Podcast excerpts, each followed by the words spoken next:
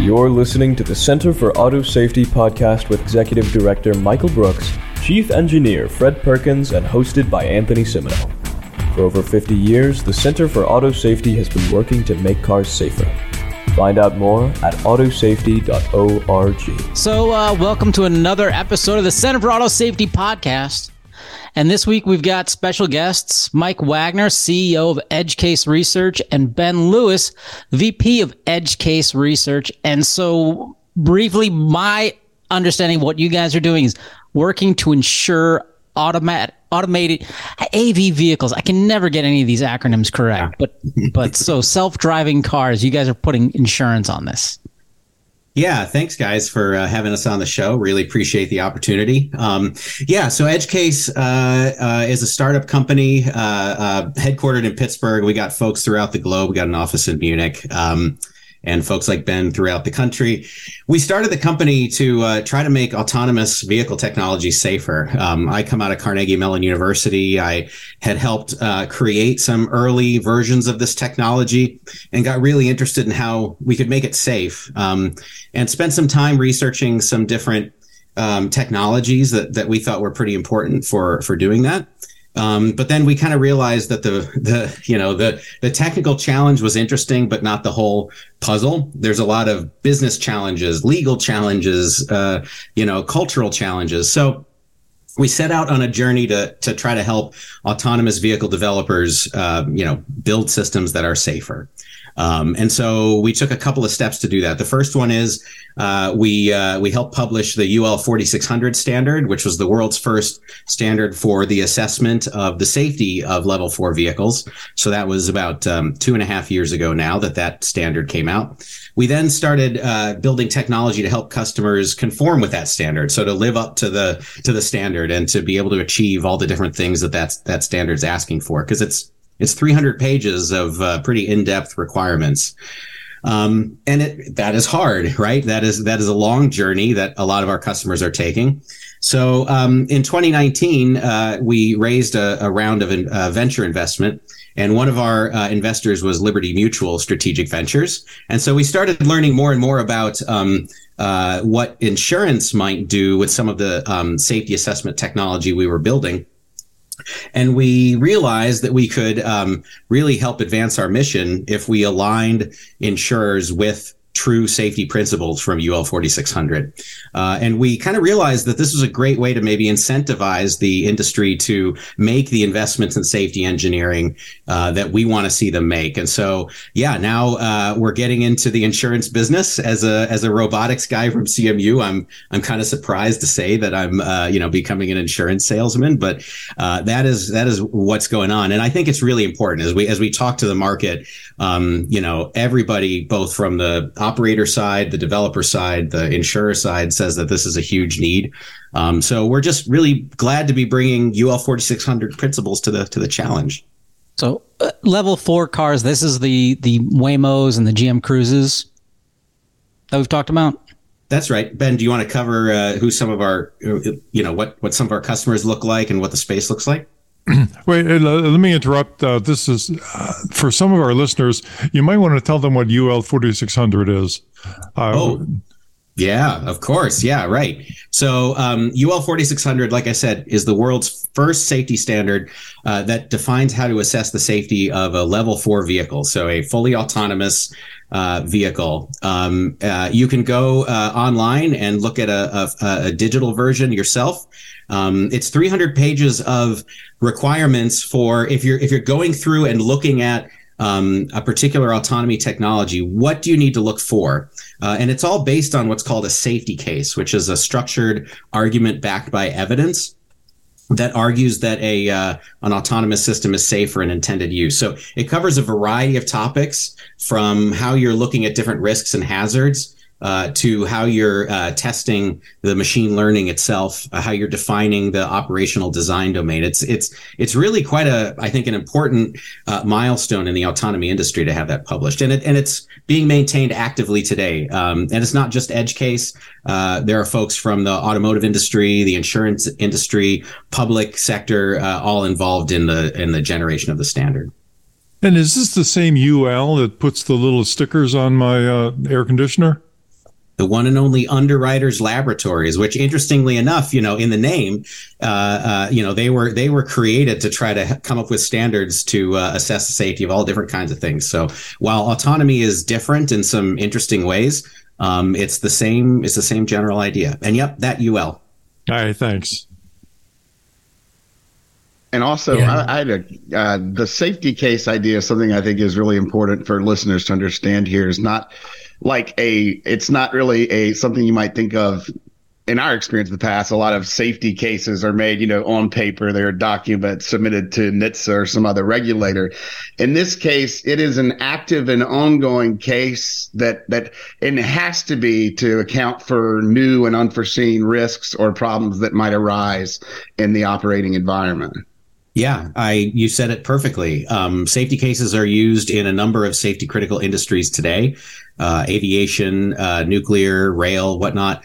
Um, and uh, you know, members of our team have experience applying them in those in those uh, sectors. Uh, but like you say, typically they're um, they're a work product that is generated when everything is done. Um, and uh, I think with a novel technology, there's so many uncertainties. I mean, we're we're called edge case research for a reason, right? Uh, there's so many uncertainties that your your your safety argument needs to needs to explain how you're going to be monitoring for those surprises uh, when you start to deploy and how you're going to deploy responsibly, right? So keeping track of everything, fixing problems that you find in a in a proactive way, um, and and scaling up that way. So yeah, when we talk about a safety case, it's not just a document. I mean, it is a document for sure. There are process, you know, um, uh, deliverables that that that need to be presented as evidence, but you also need the data. You also need the safety performance indicators. So how, how does this work? How do I get insurance for an AV? Like as a as an individual, I I had to take a written exam, I had to take a practical exam, and then as a 16 year old, they're like, "This is how much it's going to cost." And then magically, when I turn 25, they're like, "We'll make it less."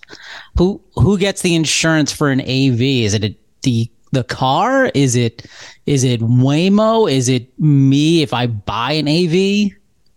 How does that yeah. work? I will let Ben demystify the whole process for you. Excellent. yeah, sure. Um, you know, we, we talked earlier about the level four autonomy that we're going after, and um, you know, for us, the the primary focus is on a a uh, you know insurance in a B two B uh, model. So we're you know we're looking to offer insurance to the the entities that uh, you know develop and deploy these level four vehicles out onto the road. Um, you know, which is really predominantly how we see level four autonomy getting out into the world. And so, you know, for the insurance, you're talking about creating commercial lines insurance products that uh, you know companies like a like a Waymo, like you mentioned earlier, on the developer side would purchase, or uh, the fleets that are, are, going to be adopting these vehicles would purchase. Typically, you know, the, the key uh, insurance coverage there is auto insurance, the same uh, sort of the same flavor of what we all buy as individuals. Um, and, and so for us, the you know we, are really looking to take that safety case framework as our, our risk assessment framework. And so instead of saying, you know, uh, I don't know the the, the I guess the, the co CEOs of Waymo will uh, uh, take a written exam and and we'll put them out on the road, or we'll put the Waymo driver out on the road for some practical practical exam, and and then when the Waymo driver turns 25, I guess we'll give it a uh, a little bit of a, a, benefit for its driving experience. No, we want to um, you know look at a company's uh, you know performance and sort of their their risk level in relation to a safety case and the associated requirements, and say you know how do they stack up in sort of these key areas that we look at across the safety case, and therefore you know we can not only say something about the level four you know, autonomous driver and the technology, but we can also say things about the company and their organization and their safety culture. We can say things about uh, the company's uh, operational performance. You know, not only are they good at um, producing technology, but they're also good at putting it out on the road and, and actually operationalizing it in a safe way. And so, um, so we're looking to take those elements and you know essentially replace the traditional uh, methods that we use to look at human drivers. Um, and then in some in some cases, we'll keep some things that insurance uses today. Um, you know, looking at sort of the company's uh, financial health or you know, maybe the organizational structure they use, which might relate to the safety culture, but you know, might also tell us a few things about how they manage their risks overall. So we're, we're essentially taking you know some of the existing methods uh, and and retaining them, and then in some cases, particularly where we're talking about the risk, the, the core risk of driving a vehicle, we're stripping out you know the things that are really just particular to humans and and replacing those with elements that are really particular to you know to software drivers and, and to technology.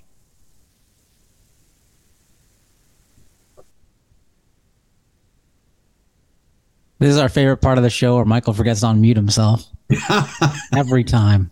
Every time. I did I think I made it through one episode last week. That was my first. Um, one of the things, you know, I'm kind of fascinated by here is, you know, right now the way the vehicle industry works is manufacturers basically self-certify that their vehicle is going to be safe, matching up with kind of the minimum standards set by the um, government and the federal motor, federal motor vehicle safety standards.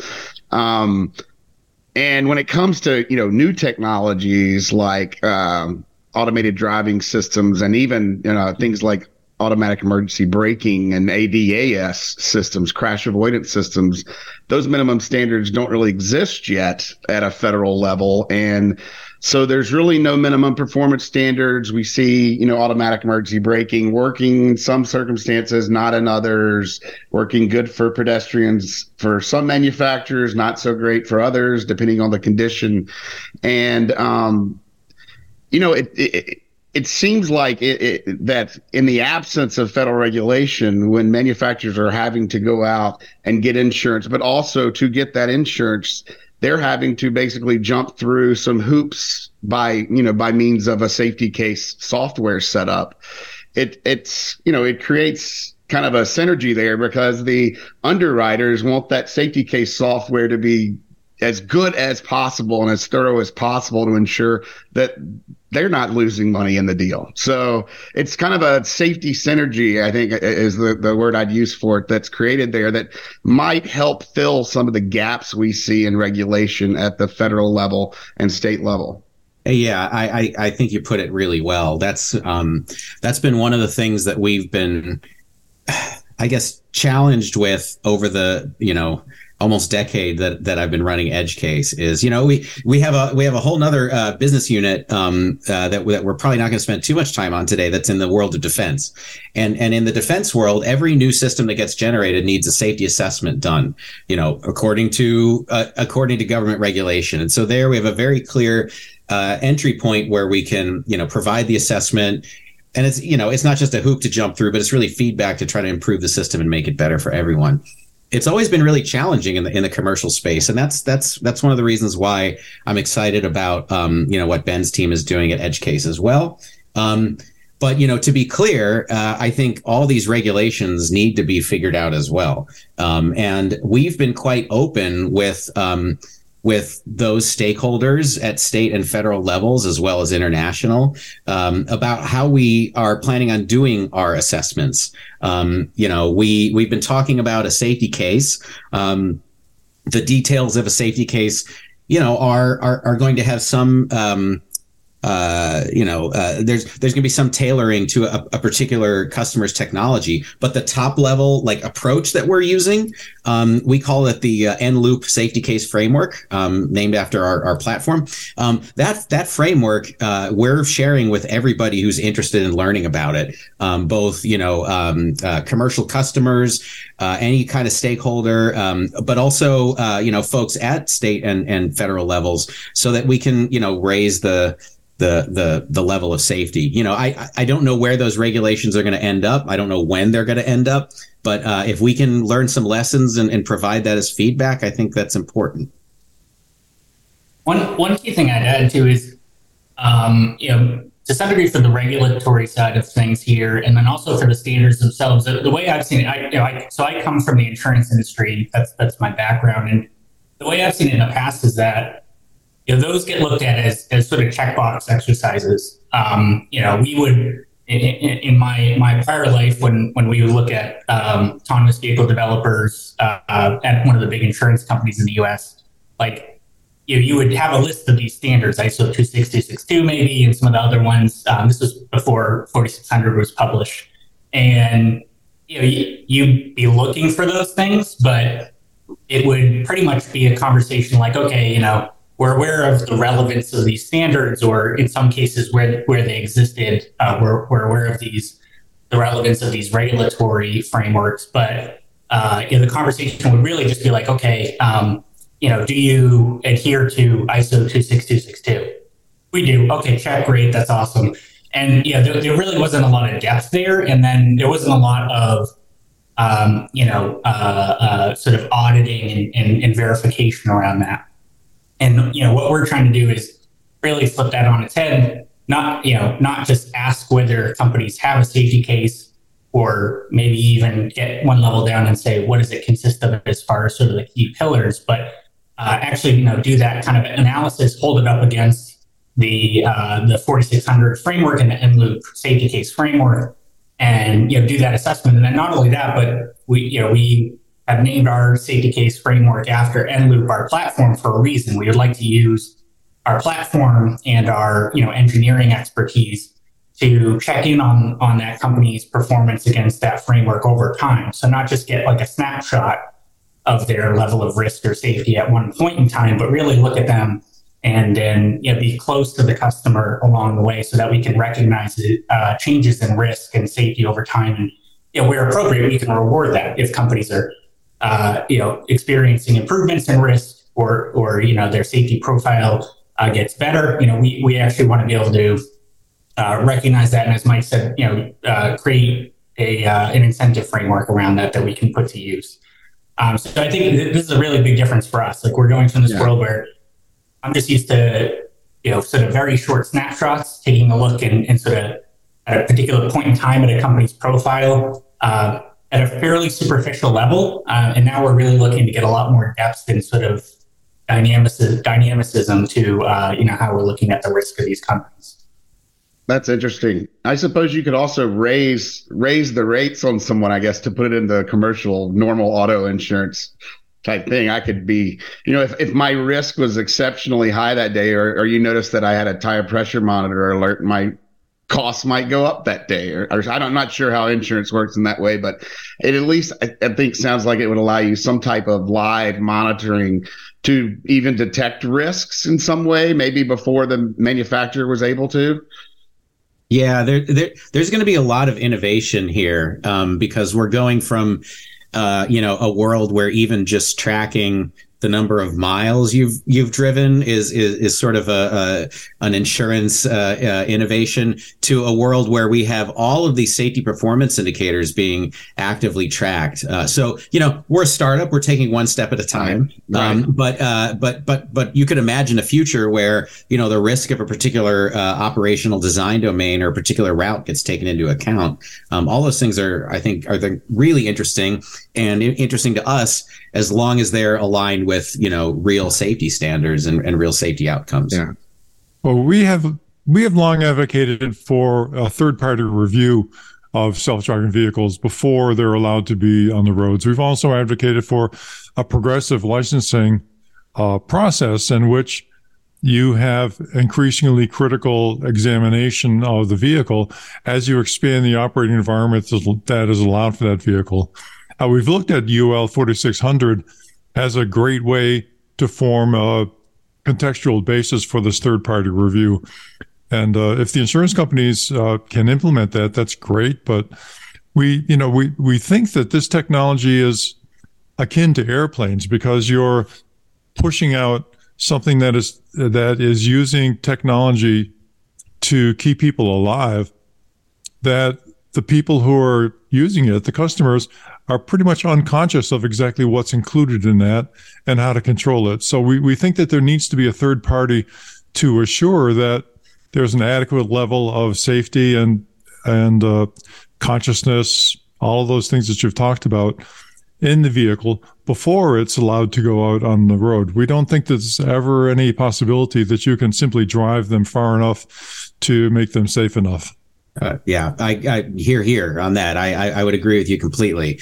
Um, you know, and and uh, uh, we think that as an insurer, we're kind of in an interesting spot where, you know, putting our money where our mouth is saying, Hey, these what, these are what we think best practices are. And, and, and we're to, you know, take a piece of this risk in exchange for you following that. We think that's an important incentive, but, but, but I agree with you that it's, it's a piece of the puzzle, not the whole thing.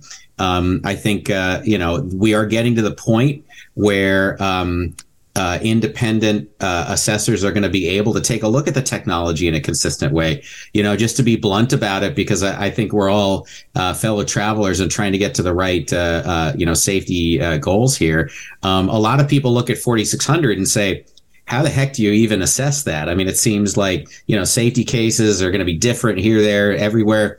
Well, this is where I think it's important to bring in some of the roboticists uh, because I I know there are only so many robotics professors across the world. Um, I know many of them. I don't know, maybe a quarter of them, something like that, and they only teach so many ways to solve this this problem. And so, if we can take it a level down and actually instantiate again a safety case framework that starts to lay some of the, some of these things out, I think we're going to see in the next year or so um, the ability of some traditional um, certification uh, organizations, you know, with these kind of, you know, completely independent uh, uh, certification uh, credentials to, to be able to come in and, and, and make some progress about uh, about where you're headed there. So I'm excited about that too. That I have to be a little bit circumspect, but I think we have a specific plan that, that EdgeCase is working on to enable that.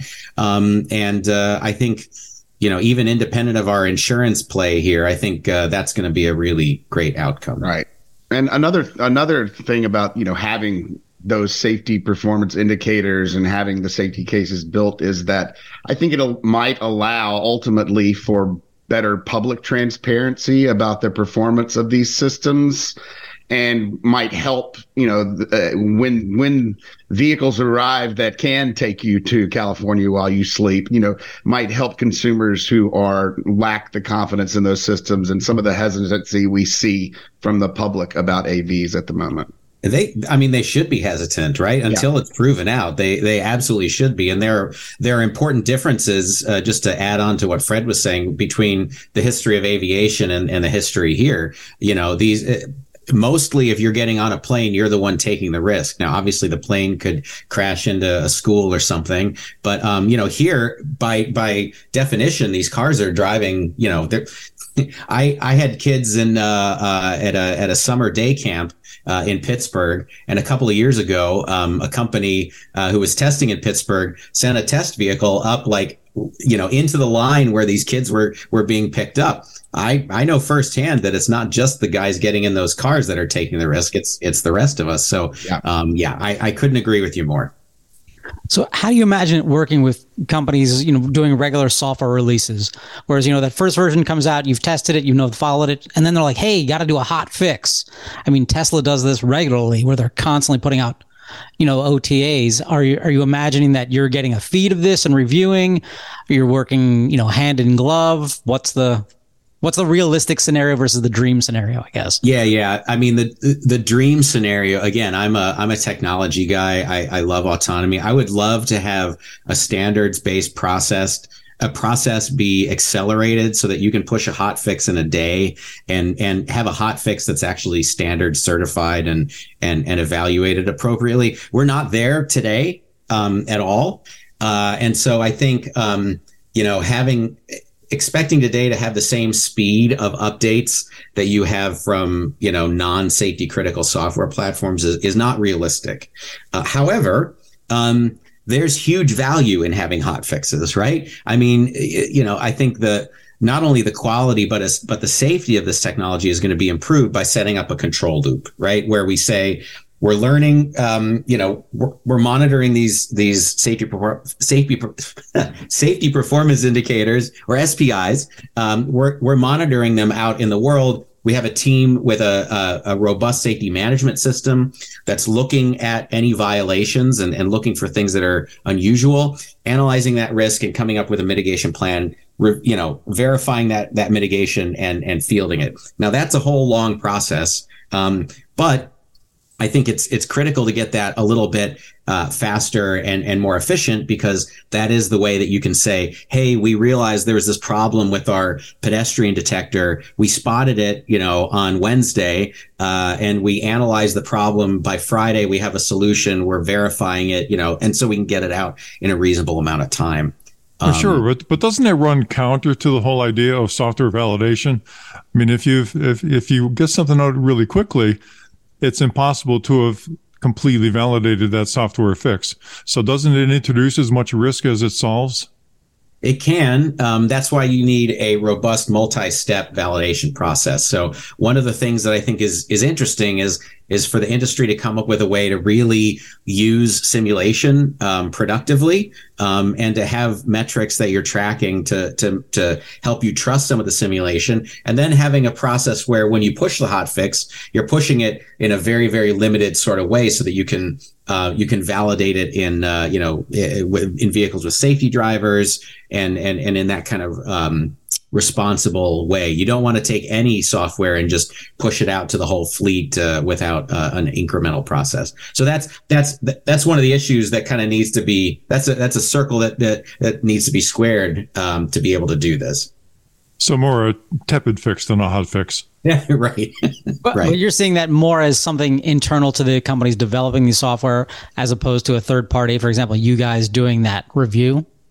I think everybody needs to um, be on the same page about how it works. That's that's thing number one. What is what does the process need? What does the process need to look like?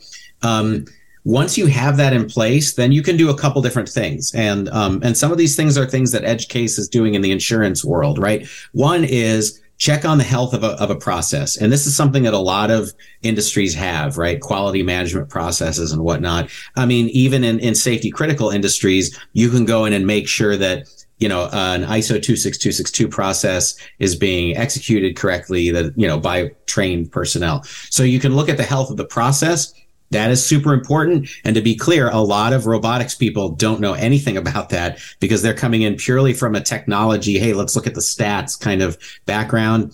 Um, and and you can't get rid of the process uh, uh, uh, auditing side of things. So that's critical.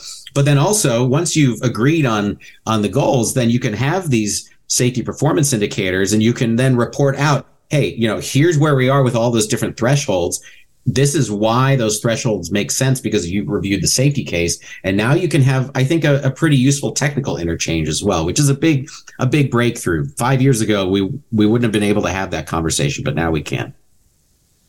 And you see the oems wanting to go along with this instead of try to keep everything closed off and proprietary? Well, that is challenging, right? Um, part of the way EdgeCase operates is to um, provide direct value back to the developers themselves. So if, we come into this conversation saying, open your books, we'll, you know, we want to take a look around, you and I both know how that's going to work. And honestly, like, you know, that doesn't sound like a very useful conversation to have unless it's backed up again by regulatory requirement. Um, but, you know, given the reality of, of today, um, that, that doesn't always fly. But if what we say is, Hey, if you give us access to some of these metrics, some of these SPIs, if you um, let an independent certifier come in and check this the the the health of your safety management processes, um, then we can provide provide you some feedback because we know you're still trying to solve these problems yourself, right? You, you sometimes you don't you haven't pulled your safety drivers yet. So couldn't you use a little bit of, of our advice? Cause we've been working with the whole industry and usually they they do value that. And so they we can get into a conversation with them that's that's productive uh, immediately with them. And and then that that makes it worth their while. Very cool. Are you guys providing insurance right now to anybody? Uh, we are not right now. We are currently rolling this out, but we are uh, working with pretty much uh, the entire um, market segment that we're starting with, which is the level four trucking world. Um, and so, yeah, we have we have active engagements with basically everybody in that space. Um, and uh, so, yeah, we're, we're, we're super excited to bring those all to uh, to our our uh, our insurance world. And I imagine with trucking, there's always going to be a safety driver. Well, at least in the foreseeable future, there'll always be a safety driver. And like, what do you what do you do? In, do you have two type, types of insurance in that case? When it's in AV mode, there's one type of insurance, and when the guy takes over the wheel, it's a different type of insurance. Yeah, I mean, from a, a, coverage perspective, like you know, the coverage you provide uh, via the insurance policy, it, it's pretty much the same coverage, uh, at least today. I mean, there's certainly a possibility to uh, you know, do some innovation there, but you know, auto insurance is so heavily regulated that um, you you basically need to carry what you need to carry, regardless of whether you know it's a completely manual vehicle, there's a safety driver behind the wheel, or, or it's a driverless vehicle someday. So so the, the the premise there is pretty consistent in terms of what gets covered um, under the policy. The we do plan on having uh, products that recognize those different um, you know sort of scenarios and, and the risk level that might change between those scenarios. So, so that's something we want to do again. Uh, you know, because there is a difference there in terms of the sort of the qualities and characteristics of the risk, and then you know, also, I mean, we are we're proponents of autonomy generally, and you know, again, if, if folks can develop safe autonomy, we'd like to, um, you know, be a, a sort of a, a, backer, a supporter, a booster of that. So we're trying to build insurance that, you know, is sort of oriented towards getting fleets you know, sort of further up the food chain when it comes to uh, uh, developing and deploying safe autonomous technology. Very cool.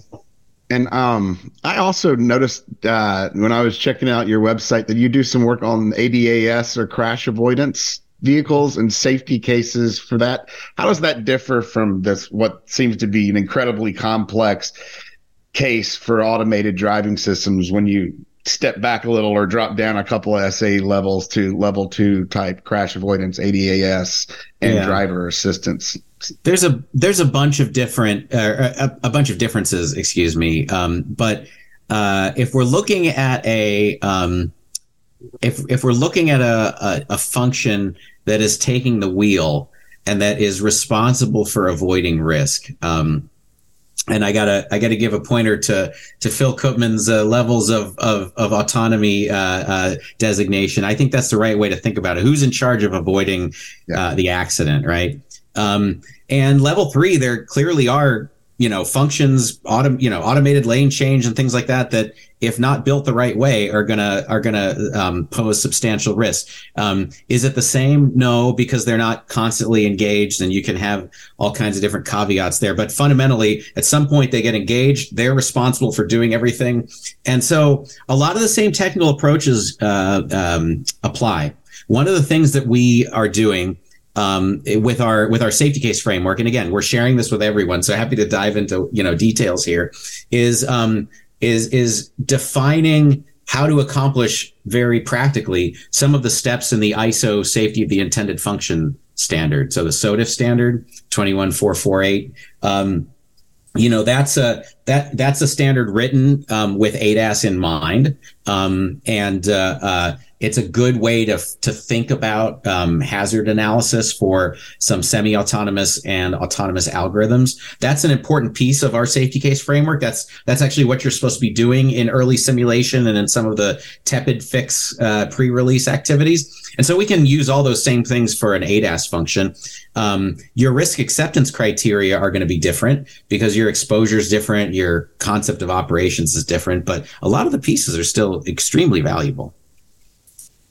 You mentioned ISO, which for our listeners is a international standards organization and something that's adhered to much more in Europe and other parts of the world than it is in the United States, but it's very important.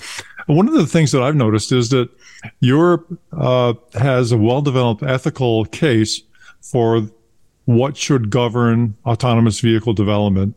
There's nothing like that in the United States, and I, I would think that this is a very important aspect of the design process to make sure that you're not relying on engineers who are not trained in ethical considerations to implement safety rules and regulations into software without an ethical, you know, an ethical oversight, if you will, to make sure that those are consistent with values and experience that people need for safe transportation. Is, is something that you guys address as well? Yeah, um, part of our safety case framework looks at the risk acceptance criteria. So how you know when you're done, right? Um, uh, again, how safe is safe enough, right? To give a shout out to Phil, I think um, uh, you need to have that because otherwise you don't you don't really have uh, a definition of done. Yeah, there, there you go. Right? Yeah, read read that book and and and talk and and, and in particular look at the parts about um, ethical risk uh, frameworks and risk goals because I think uh, ideally that's something that society chooses um, and then and then pushes down to be implemented. Now. Um, you know that's always at a pretty high level and there's going to be a bunch of technical considerations. But for instance one of the things that that the germans are documenting right is that um, and i'm paraphrasing here so I'm, I'm sorry that I'm, I'm i'm not quoting it exactly right but basically no no subset of the population will be put at you know undue risk right? So this is like looking at bias in um, in any system. Um, and this is a huge challenge because gosh you look back at some of the big academic conferences in deep learning uh, uh, and, and and machine learning systems. And I think over the pandemic, I think in 2020, one of the keynotes, the point of the keynote was to say, you guys aren't just about the math. You guys are actually doing software engineering, and you need to think about the requirements and the implications of what you're building. I'm glad that somebody gave that keynote, but the fact that that was a keynote tells you a lot. And so, um, you know, like in that case, we need a framework to identify bias and and to see whether we've mitigated it. Um, those things are incredibly incredibly valuable, and I think I think that there's a lot of work that can be done to get started today. Um, but once you get to scale, you're going to see pedestrian detection algorithms, for example, that are better at detecting humans that walk on two legs versus humans that w- that work in a wheelchair. I mean, these things these things are going to appear, and part of why looking at the data is so important is that that's how you're going to find these biases. So, um, but you got to you got to start with these goals. You can't work your way out of those obligations. Well, and you got to record the data as well, and that implies that you're going into the system in the car or wherever the data is being stored, and you have the ability to discriminate that data and interpret it. How does that work? Yeah, it's it's really challenging. There's a bunch of statistical approaches you can use to find the problem, right? To identify. So so this is where the uh, safety performance indicators are so valuable if you have and, and this is kind of the way we roll here if, if if you have a bunch of simulation data or a bunch of early testing data and you've monitored these safety performance indicators very closely then essentially you have a statistical model right and and and you look at that model and you say you know do i have do I have any subsets of this uh, of these scenarios where maybe I have a much higher risk than than on average? Because safety is not about the average risk; it's about looking at all these different specifics and and turning them into hazards and then and then mitigating them. Um, so you can use a bunch of uh, known statistical techniques to find that you have an issue, but usually diagnosing where that issue lies, like what causes it and how to mitigate it, that's where you need the safety engineers, the the very traditional safety engineers. So um, finding the root cause is is always going to be, at least for the time being, uh, a human involved activity, and then you know how you mitigate it. A lot of the uh, robotics people think that every mitigation needs to be in the machine learning system itself, but sometimes the best solution is a systems approach or to limit the operating environment. Well, the other thing I've I've been thinking about is that I don't believe any driver or automated control system, um, even human driver, will ever have complete information about the state of the vehicle, its environment, or its trajectory. So somehow there's a stream of consciousness coming into either the human or the machine that says here here are the inputs that are coming in. Here's all the sensory information. Now, a human relies upon experience, judgment, and ethics in sorting through this data and figuring out what's the important thing to recognize in this particular circumstance. Uh, humans have the ability of pulling in a lot of data that simply is not available to autonomous vehicles. So, and, and I would think about, and I notice this when I go out driving, is something like eye contact. When you've got several people coming together at a stop sign or several people coming together at a rotary, eye contact becomes incredibly important for your decision as to whether or not you're going to proceed, right? And and I don't see how machines will ever be able to detect, much less interpret this kind of really personal, fundamental biological information that we've all grown up with, and and just is organically part of who we are as human beings that are essential to the safe control of a moving vehicle with as much energy as a as we've discussed before as a hand grenade, right? So yeah. it's it, uh, that's a really difficult problem, and, and I don't see a solution to that anytime in the next thousand years or so. well, yeah. I mean, uh, so again, coming at this from the perspective of an autonomy person, I've seen a bunch of progress uh, in my career over the past 25 years that at this point, you know, the fact that we can do uh, pretty accurate pedestrian detection at all is is pretty shocking. If you go back and look at uh, 1998, Mike, who by the way had a lot more hair, right? And a lot, um, you know, he, he, yeah, exactly. He never would have been able to expect this kind of level of uh, um, uh, accuracy of detection. I mean, honestly, speed. I remember when the Grand Challenge happened back in the early 2000s. I was working on a vehicle that was driving a little less than a meter per second, uh, and then the task was to drive across the desert at like 35 miles an hour. So, um, so I, I I'm I'm a little bit facetious there because I also completely agree with you. There are some very very hard things that I don't have a solution for, but I think if we if we if we do two things, number one, if we set up what the safety uh, safety performance indicators look like and what the expectations are there, then we'll know whether someone succeeded or not. Because I think it would be great if someone could. Um, but secondly, in the meantime, because I agree with you, it's going to take well, maybe I'm maybe I disagree on orders of magnitude, but it'll it'll take a long time to get some of those things. Um, but we can also come up with deployment configurations that um, reduce the risk from getting those things wrong. And so I don't like to talk about you know any of our particular customers, um, but some of our customers are um, working on uh, more limited uh, operational design domain. So where you have maybe a truck convoy and you have the automated truck is following the human driven truck. And I'm not saying that that's better or worse than anyone else, just to be clear, but that's a good example because then a lot of the uncertainties can get handled a different way. That's not just technical. Um, there's still a huge amount of risk there that needs to be mitigated, but I think that there are some interesting, uh, interesting solutions to get started and then and then iterate. Well, we, we do a section called the Tao of Fred, and I, am not sure if there's any real good entry point for that. But what about right now, Anthony? Introduce yourself. There you go. You've now entered right, the uh, Tao of Fred. I'm going to keep it really short this time, so I just want to posit uh, a few observations to you guys. I think that there are a lot of safety issues that are absolutely unique to AVs. And when you get up to a highly automated level that are simply not apparent or nothing you can ever drive through, nothing you can ever uh, really appreciate unless you look at the at the full context of the automatic driving. So I got a list of them here. I'll just read through them uh, fairly quickly.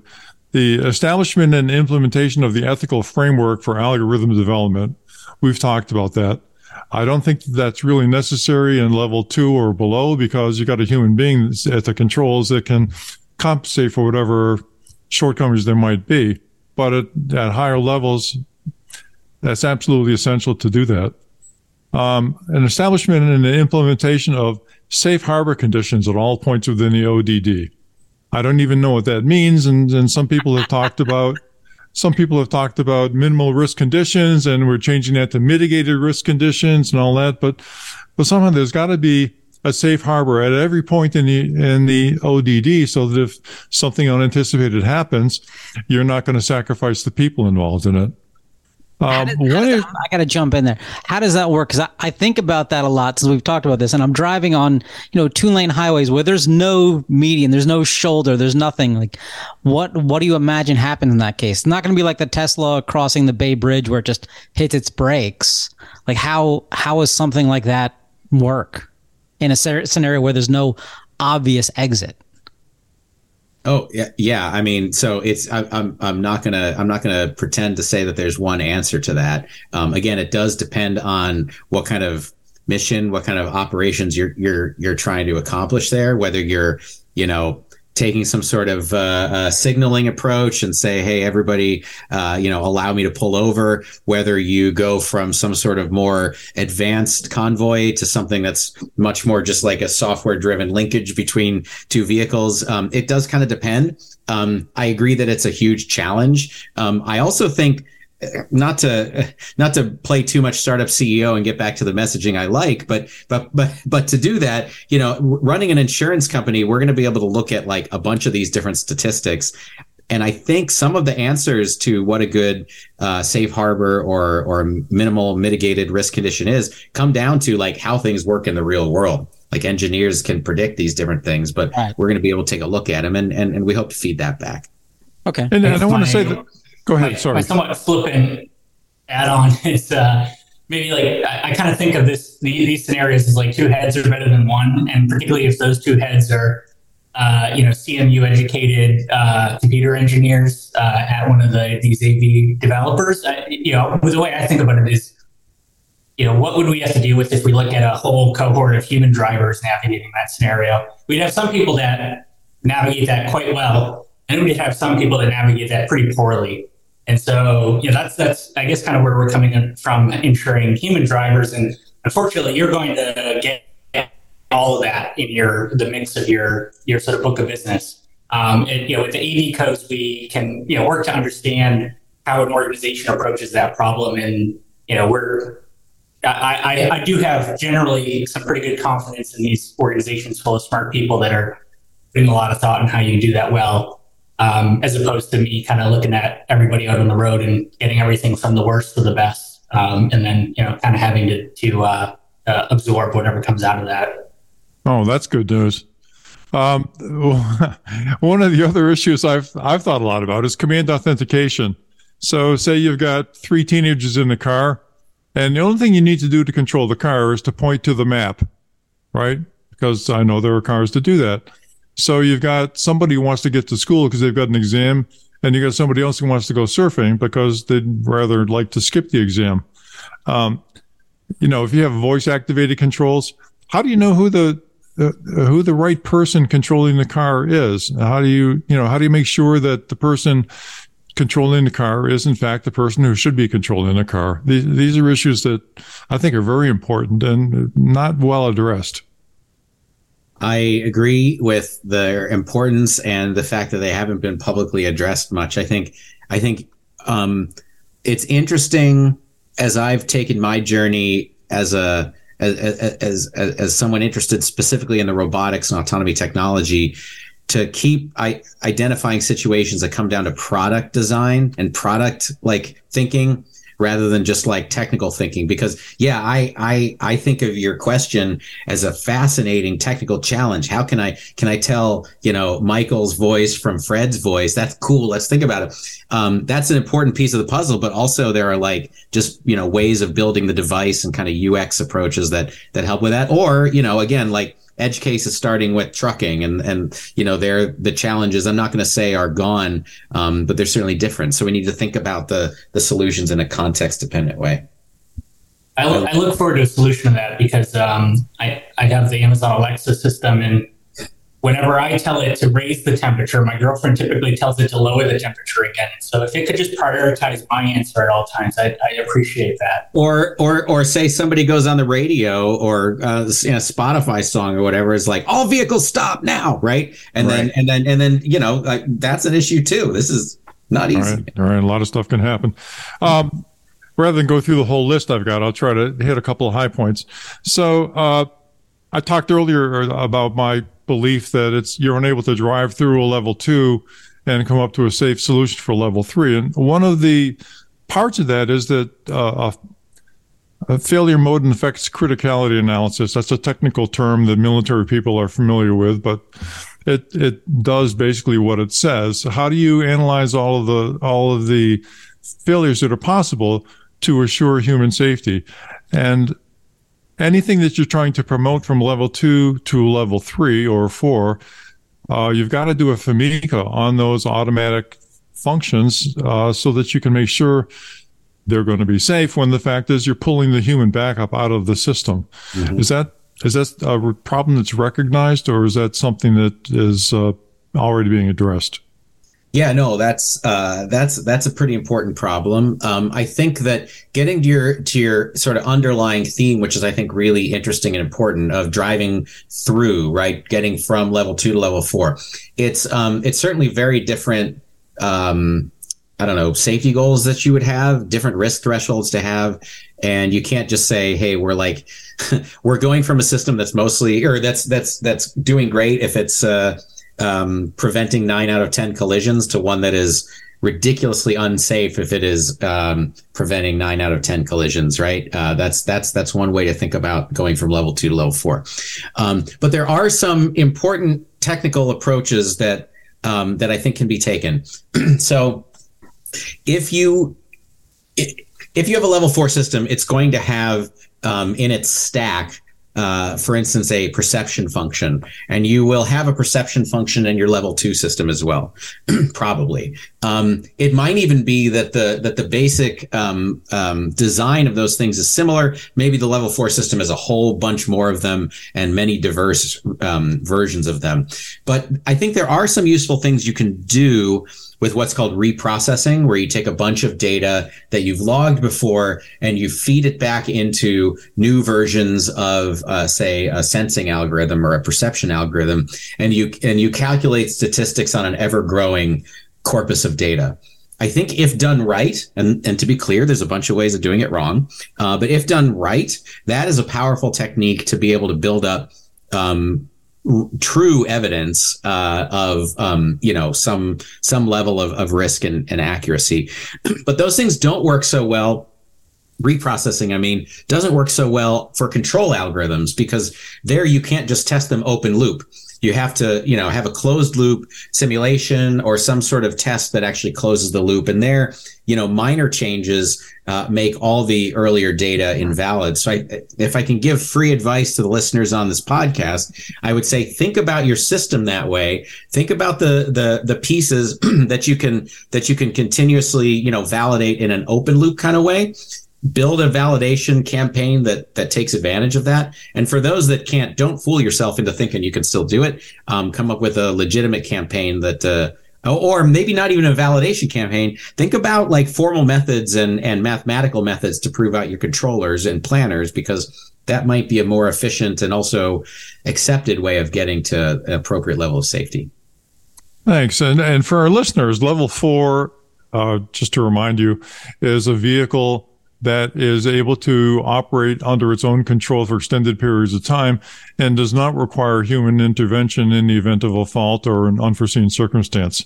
Uh, that's that's the model that we're looking at. Whereas level two is the car that you're driving today, with some automatic uh, features that can help you drive, but not intended to be automatically operated for an extended period of time. So the final point I've got is that um, there's got to be some way for automated vehicles to respond to police commands and exchanging information after a crash, which a certain amount of that is inevitable. But every police interaction with a vehicle uh, is novel. It's unplanned. Uh, it involves circumstances that the vehicle has never seen before. So I think it's very difficult to train a neural system to respond to these necessarily spontaneous and unforeseen circumstances. Any observations on that? We're just starting to see real data on that. Um, and so I think the, the, well, pun may be intended. The jury's out on, on how well that's all going to work.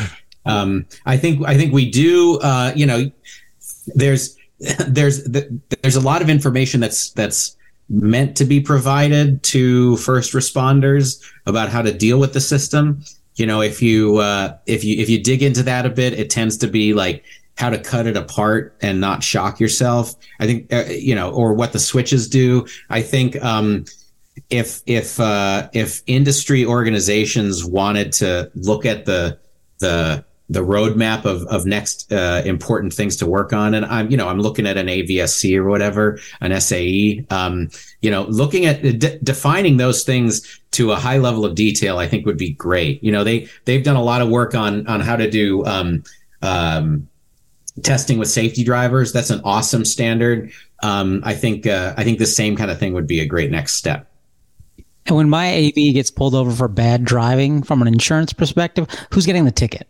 Okay. no, really, I want to. They they stop As your future insurance provider. I, I, won't be I won't be doling out any tickets, but um, but you know, I, I think today it's it the the trouble kind of the, the trouble is it's it's pretty murky, right? Like again, the level of insight that makes its way back to and a stakeholder like an insurance company is, is pretty limited.